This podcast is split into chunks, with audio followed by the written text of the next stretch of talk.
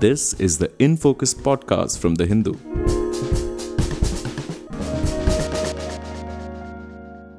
Hello and welcome to another edition of In Focus. I'm your host G. Sampath. The University Grants Commission announced on April 12th that students can now pursue two full time academic courses in physical mode simultaneously. Until this announcement, if a student wanted to do two full time academic programs at the same time, she could only do a full time program in physical mode along with an online or a diploma course. But now that has changed. And the next day, on April 13th, the UGC also issued a set of guidelines for the pursuit of two courses simultaneously. As someone who found it rather difficult to manage my own academic commitments for just one full time program, I can't help but wonder what kind of students would want to sign up for two degrees in physical mode at the same time. Wouldn't that mean that the bulk of their day for three, three years would be spent just attending classes? And what prompted the UGC to come up with this option? Was there a demand for it from students or from colleges? And will this option increase the competitive pressure on all students to spend their undergraduate years locking away on two degrees rather than one? To help us understand the implications of this new development, we have with us Maya John, who teaches history at Jesus and Mary College, Delhi University. Maya, thank you so much for joining us. Thank you for having me. Uh, Maya, to start with, can you give us a quick overview of the UGC's guidelines on this new option of doing two courses and from when this option is expected to be implemented? You see, the UGC's provisions that were released uh, two, three days ago essentially state that now a student pursuing a full time undergraduate or even a master's degree can now simultaneously pursue another full time degree uh, from the same university or from another university. Now, the two degrees um, that the student opts for can be pursued in the regular physical mode, like you just mentioned in the introduction, provided, of course, that the class timings, the lecture timings, do not clash. The other format, possible format, which the UGC has clarified is that the student can pursue both the degrees in the online or in the open and distance learning, that is ODL mode. The third possible permutation is that the student may pursue one of those degrees in the physical regular mode and the second degree in the online or the ODL mode. Now, the list of higher education institutions that can offer you know degrees in you know uh, or diploma programs under the open and distance learning mode or in the online mode have to be approved uh, or basically recognized by either the UGC, the University Grants Commission, statutory councils, or the government of India. So that is what they are saying. So this basically means that those institutions that will be, you know, facilitating this kind of double degree would need to be uh, universities, institutions that are recognized by the UGC, state councils, statutory bodies, and the government. Now, given that the provisions of the National Education Policy 2020, what we call the NEP 2020, are being fast tracked, um, being very, very speedily, you know, implemented in some of the key central universities like Delhi University, I project that this provision on doing two degrees at the same time may as well be in force in this new academic session that starts in July, August. Uh, but of course, as of now, an official UGC regulation uh, is awaited, which is usually published in the Gazette of India. Right. So, does this mean that uh, this uh, two courses option uh, being given by universities uh, will have to wait before the UGC recognizes which are the universities that can do this? Well, actually, um, already in the last uh, two or three years, the UGC has been empowering uh, institutions with higher accreditation, um, you know, uh, what we call NAAC scores or ranking to, you know, start offering online courses. And already quite a few of our major and big central universities are functioning in what is known as the dual mode. That means they offer regular physical mode uh, education as well as the uh, distance learning mode. So there's already, you know, the wheels are already turning. There's already certain things in place. So it's not as if, you know, it's, it's going to be something that's very, you know, delayed in its implementation. I see it happening quite soon in the coming, in the coming few months. Right. And just for the benefit of our listeners, what is the difference between uh, distance learning and uh, online learning, learning, given that even, you know, online learning happens at a distance, right? So what exactly is the difference? Right. So um, the thing is that both are what we call informal modes of education, both the open and distance learning and the online uh, mode of education are what many of us, you know, in the education sector identify as informal modes of education, what we call remote learning. Uh, and this is because it's not happening in an actual classroom. It's not happening in the regular mode. There's no five or six days uh, a week kind of you know timetable driven instruction uh, the teacher is very often not somebody who you are regularly in interface with um, so these are all what we call informal modes of education which under the new education or national education policy 2020 are being literally equated with direct classroom teaching with the you know regular physical mode of education an equivalence that i will come to later is deeply problematic but to be specific about the difference between open and distance learning and online learning, uh, well, the open and distance learning mode, or what we call the ODL mode, an informal mode of education, has a longer history uh, in India. It can be traced back to certain recommendations and implementation that followed from the time of the late 50s, early 60s. You have the Kothari Commission, uh, which actually you know picked up on a pilot project of distance or correspondence learning uh, that Delhi University had started through its School of Open Learning and said this is a format for, you know, any adult learner who's not able to come into the mainstream, do regular classes, this option should be made available. So the correspondence mode or ODL mode has a longer history going back to the 50s and 60s. And we have open universities like IGNOU, Indira Gandhi National Open University, uh, that came up in the 80s to provide, you know, uh, this kind of education. Now, online mode of education is something that we've seen more recently in the last few years in a precipitated form during the last two years of, you know, interrupted academic calendars due to the pandemic and closure of universities. And here the format is basically virtual classrooms. There's actually very, very little inter- interaction with any kind of instructor or, or teacher and it's a format which requires digitized material, mass use of digitized material, the virtual classroom, uh, and of course the constant use of uh, you know gadgets, electronic gadgets.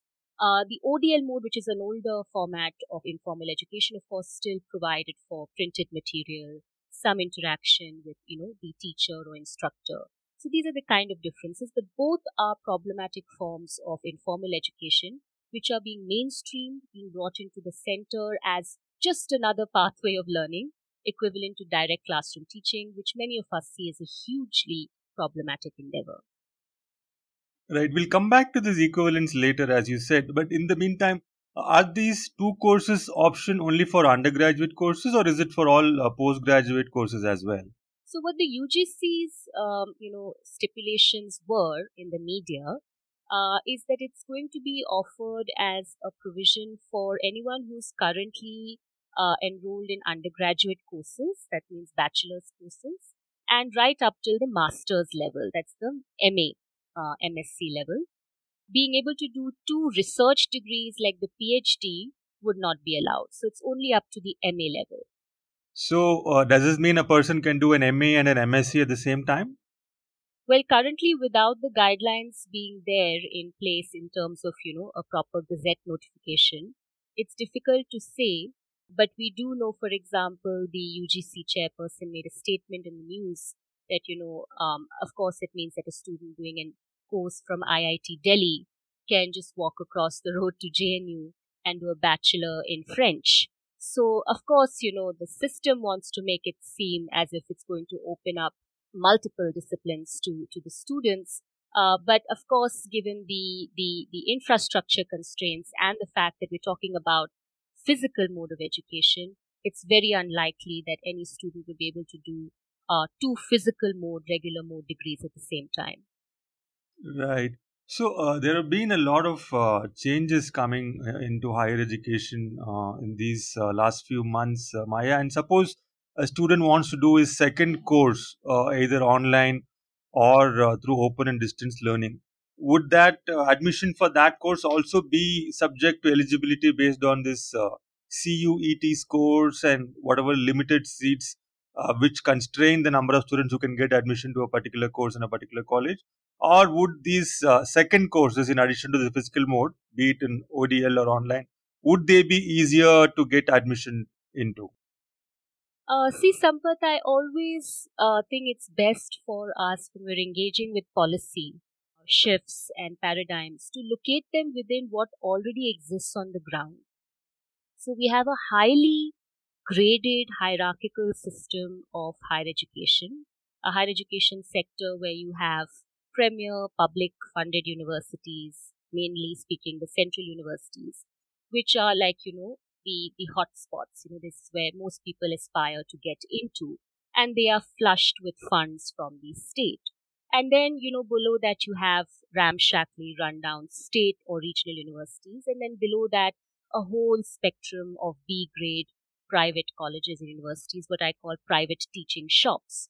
So within this, you know, larger reality of a graded higher education, hierarchical higher education sector, how do you place a provision like this about double double degrees?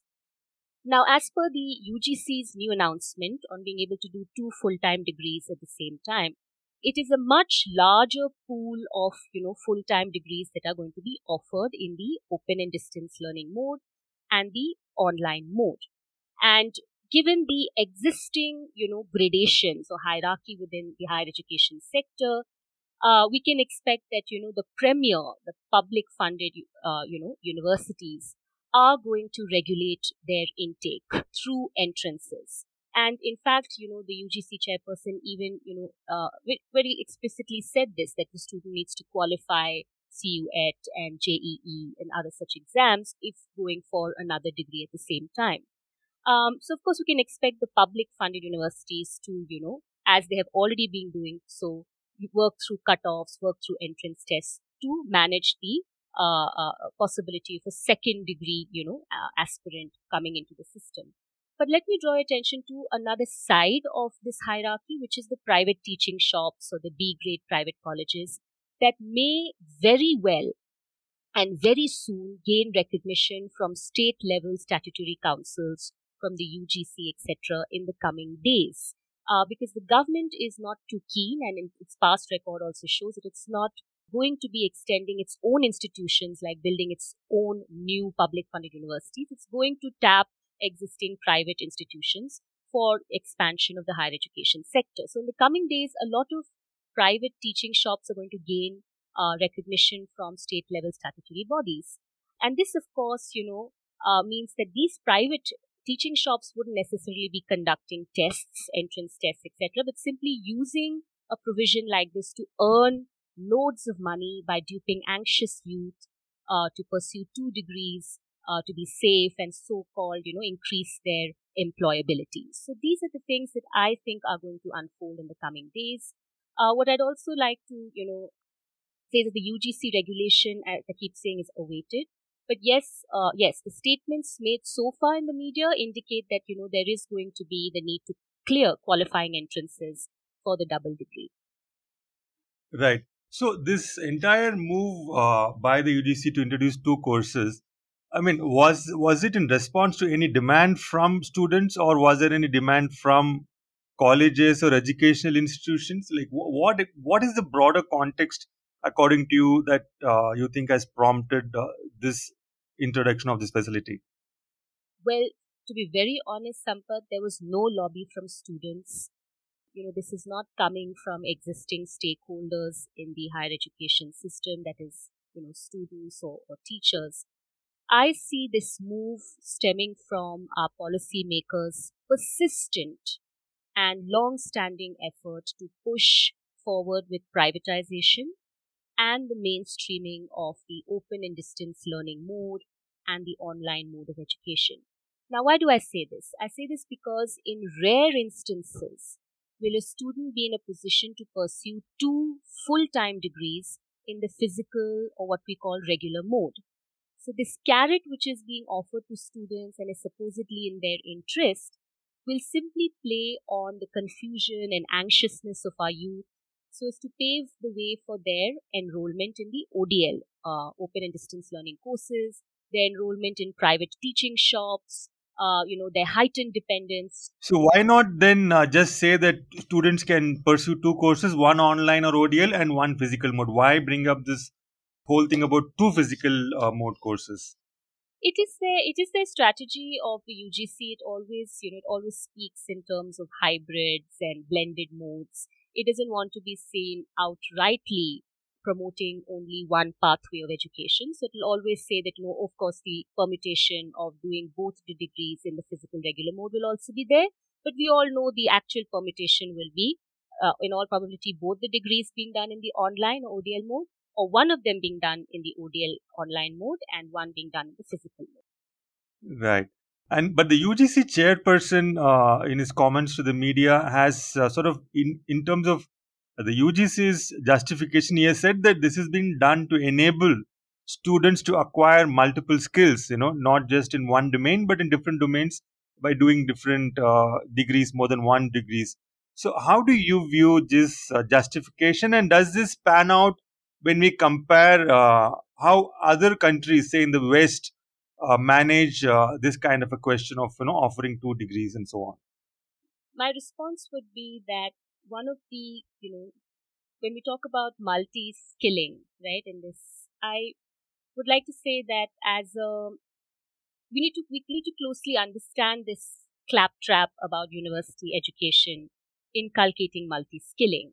And we need to look at it very closely in these terms. This is a preoccupation of our policy framers, uh, which actually stems from the industry or employers' lobbies. You asked me a few minutes back whether this is about students demanding. This is actually not coming from students, it's actually coming from employers that significantly depend on state funded higher education for the production of a multi skilled workforce. A dependency that absolves employers of bearing the costs of skill development of various kinds and also enables employers to pay less salaries for what I call intergenerational development of skills in our society. And literally what we're seeing is that, you know, this very forceful employer lobby has, you know, grown and influenced education policy and employers as a whole have been benefiting. That is either through the production of a large workforce that is increasingly equipped to face changing job market needs via, you know, quote unquote reforms in higher education programs that the state, the Indian government is funding, and also through diversification of private capital in the education sector, like we're seeing private professional universities proliferate. Now, as part of the Indian state's efforts to meet the new demands of the job market controlled by the private sector or private employers, uh, the course restructuring along the lines of the four year undergraduate program in central universities, as well as this recent provision on double degrees, are clearly driven by the presumption that there is a supposed lack of adequate skilling for employability when it comes to the academic stream of higher education or university education. And hence, there is a need, so called need, to blend in vocational educational courses if necessary in partnership with industry and NGOs. Now, this approach, um, I feel, you know, of policy framers assumes and it implies that the problem lies in the lack of skilled labor in our economy rather than the massive unemployment created consciously by overexploiting you know the the employed already employed labor force uh, by the industry corporate combined.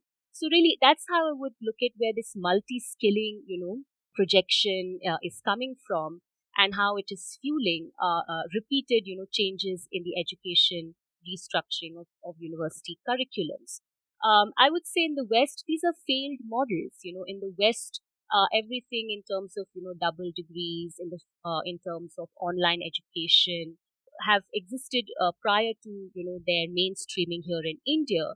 But there are enough studies in America and, and Europe that have gone to show that you know these models have been failing miserably just looking at the high dropout rates, the high dropout rates in you know university education uh, in these countries that have brought in these models and formats earlier than India has. So um, this is what I would say is is what uh, our projection is uh, once these things get rolled out. Right.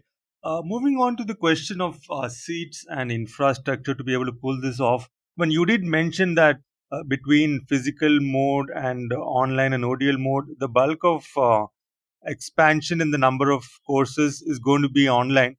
Uh, but keeping that to one side, if you look at infrastructure in higher education, it is way below, I would imagine, what the demand is in terms of labs and you know equipment and as in colleges who are equipped to handle the kind of load uh, and the demand from students and the number of students who barely manage to get into these kinds of institutions how will the existing system accommodate what seems to be in this case a doubling of demand when instead of one course a student who gets admission does two courses i mean i would imagine that's a doubling of demand on the existing system of infrastructure and teaching infrastructure and various other research infrastructures which are involved so where the same set of students would now be doing the double the academic work that they were doing earlier so, how will we cope uh, with this demand?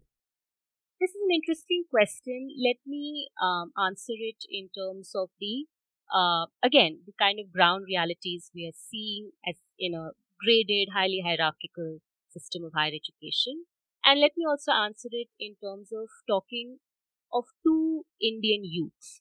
Okay, one who's been a product of expensive private coaching and private schooling, and one India, one section, a large section of India's youth is a product of, you know, government schooling, uh, coming from inherited inequalities. That's, I think, going to be good, in, uh, an important entry point into understanding what's, what's, what's going to happen.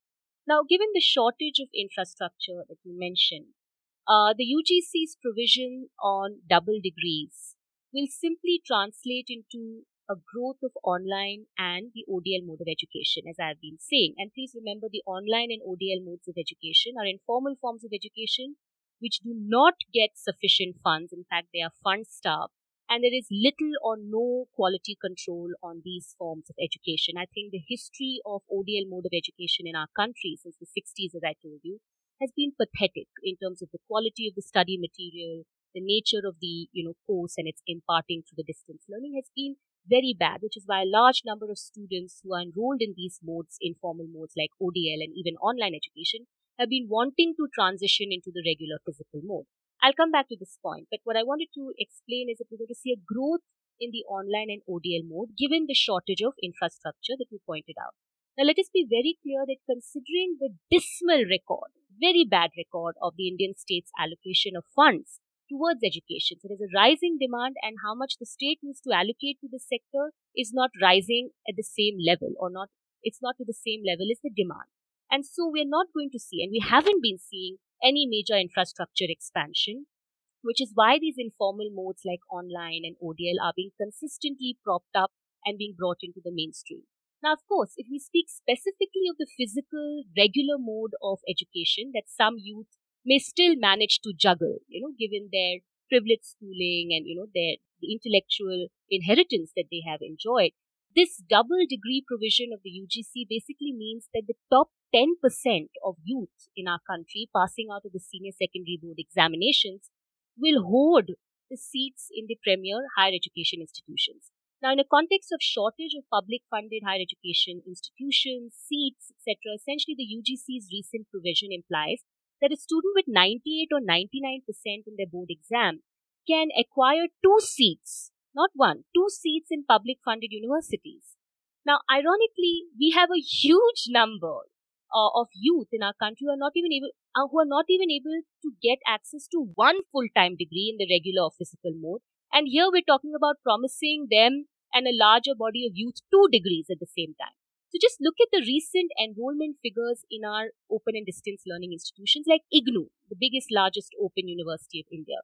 Across various categories, there has been an increase in the enrollment. But yes, a disproportionate increase has been there in the ODL mode for those communities of, you know, students who are coming from economically vulnerable and socially discriminated sections of society like the scheduled caste, scheduled tribe and OBC students.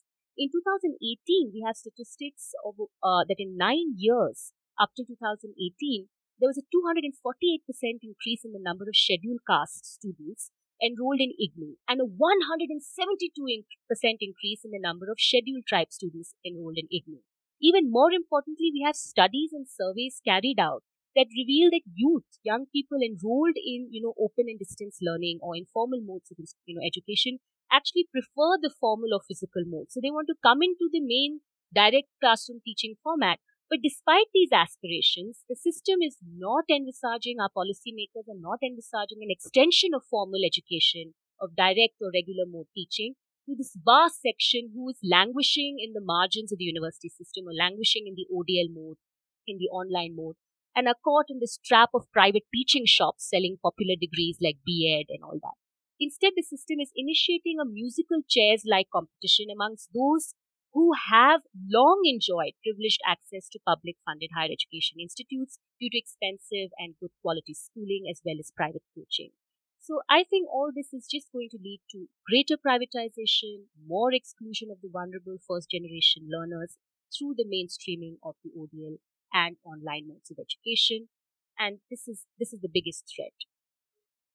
Right. So two interesting points uh, you made here. One, you're saying that uh, the ODL and online mode uh, of education is has been sort of, uh, according to the statistics you shared, primarily been uh, used by marginalized communities, from uh, say the scheduled caste and scheduled tribe communities, and so on. And you're saying that the premier educational institutions are going to be spaces where the privileged sections will be able to get two seats when earlier they had only one seat. Is that right? Yes, yes. So, will that not lead to a higher uh, level of scarcity? Exactly, it would. It would. So there's no talk about increasing the seats. It's all about, as I said, a musical chairs with the existing number of seats that you have.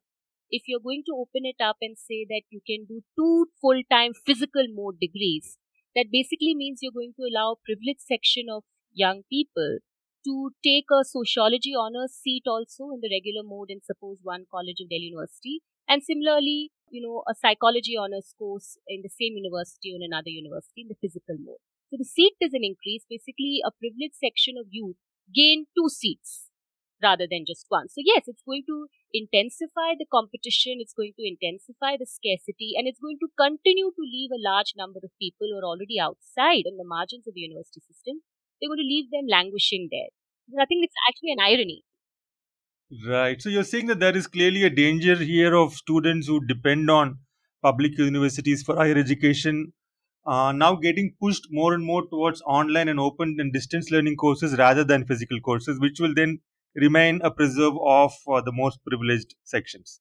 Definitely, definitely, because we can expect all these, you know, premier institutions which are public funded to have a system of, you know, some form of entrances or some form of, you know, cutoff, uh, which is already a prevailing system. They're not going to magically become you know, egalitarian overnight. They're going to perpetuate what is already there as practices of admission. Uh, and it's going to be a restricted entry, as I said, to the top 10%, which is going to circulate among those seats. Right. So we are running out of time, Maya. One final question before we uh, wrap up. So uh, you had mentioned earlier that the government was trying to equate uh, informal education, uh, which which would uh, by which you mean open and distance learning and online courses, uh, with formal education, which is classroom based uh, pedagogy and teaching and learning. So now, does this mean that, say, somebody who does an MA or an MBA through an online or ODL mode will get the same level of credentialing as someone who does an MBA or MBA or an MA from a classroom? Is that what the government is saying? Both are equally credentialed? Or even if that is the case, how is that a problem?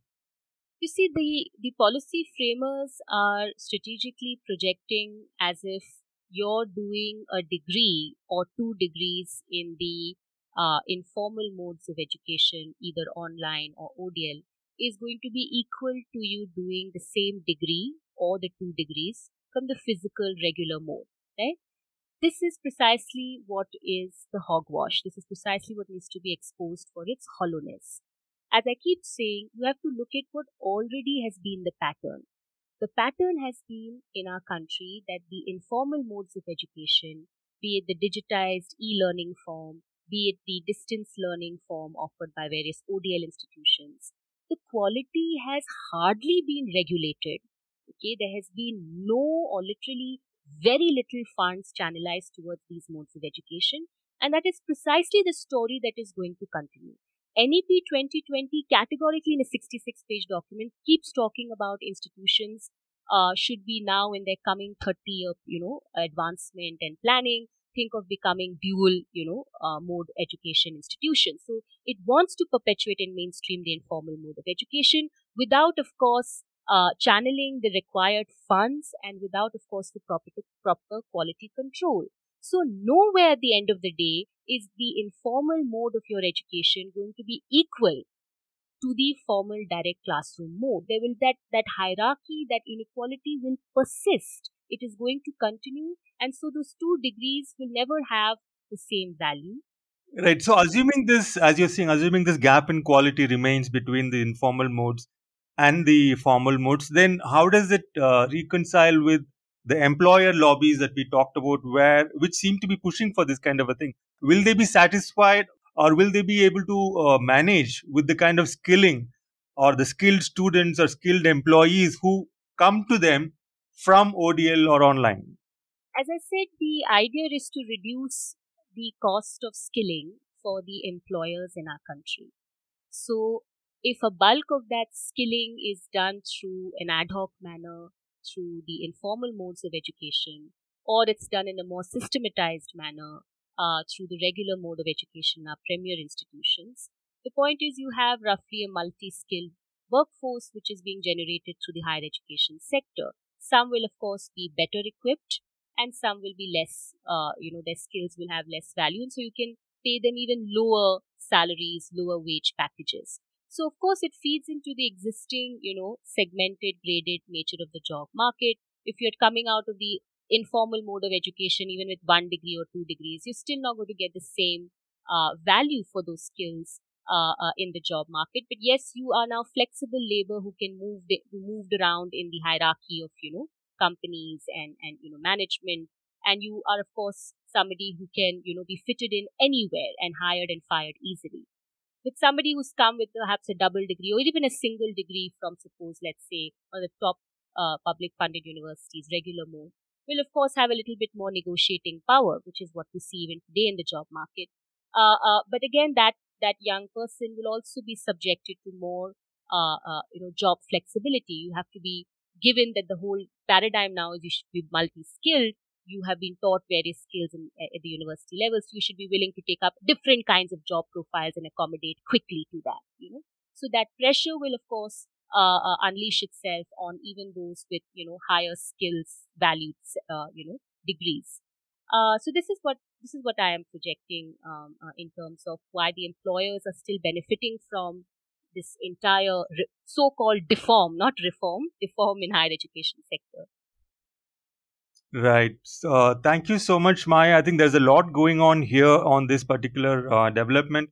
On the surface, it does look like it's a great thing. Students can do two courses instead of one. But then, uh, if we scratch the surface, we see that there are other aspects to be considered as well. On the one hand, you have uh, an option where the government can continue to not fund or put in enough money for uh, expanding the teaching and learning infrastructure in higher education. And on the other hand, we see uh, a worrying trend wherein you could have a situation where marginalized uh, community students coming from uh, communities like scheduled caste and scheduled tribes get sort of by default channelized into ODL and online courses, whereas uh, the premier institutions, which have limited capacity, continue to remain the pre- uh, preserve of the privileged elite. Thank you so much for sharing your thoughts and insights, uh, Maya John. Uh, we hope to have you back again soon. Thank you. Can I can I just say one last sentence, Sampath, if it's possible? Sure, sure. Please go ahead. Please go ahead. I would I would go ahead and conclude by saying uh, that you know this new provision and many others of the UGC are unrealistic, unfeasible, and irrational for the student, for the learner. I see this most recent double degree provision. Uh, it will not be able to, um, and no student will be able to juggle both degrees, especially in the physical mode, given the dense nature of our undergraduate and MA level courses.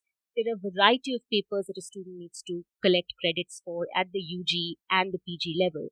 We're also going to see heightened competition expected because PG, that means MA students, will also be vying for undergraduate courses, seats that they want to do or pursue, or even those enrolled in the second and third year for UG course will vie for the or try or compete for the first year seats in another UG course. So the seats are not being increased, just the competition internally is going to uh, you know increase manifold. we're also going to see a lot of wastage of time and energy because the students who plan to go for the two degree option will ultimately be repeating three semesters of common courses which they did earlier for another or a parallel degree that they were enrolled in. Because let's remember, this provision of the UGC on double degrees is coming in along with the four year undergraduate program of 160 credits. And this means uh, the UGC framework of four year undergraduate says the first three semesters are common courses. So that means a student who's enrolled in two undergraduate degrees under this new provision will be repeating three semesters or doing three semesters, which are basically the same uh, papers. And this is a huge waste of time. And even if there is some exemption that, you know, universities come up with, so there's no such wastage, the larger point will remain about continued exclusion from formal education of a vast number of youth, uh, who in practice will be shown the door of online education, ODL modes of education, uh, uh, and their dreams for higher education will be crashed altogether. Yes, two very important points right there. One, of course, is the increase in competitive pressure on students and secondly the entire uh, wastage of time and energy if they are going to be repeating uh, the same uh, modules and courses because they're going to be doing two courses i mean i don't know how the ugc is going to reconcile these uh, issues uh, going forward any any any final comments maya you want to add before we wrap up no, I think uh, you've given me ample time to clarify the implications. Thank you. Okay, okay. Thank you so much. Pleasure talking to you, Maya. Pleasure. Take care. In Focus will be back soon with analysis of the biggest news issues. In the meantime, you can find our podcast on Spotify, Apple Podcasts, Stitcher, and other platforms. Just search for In Focus by The Hindu. We'll see you soon.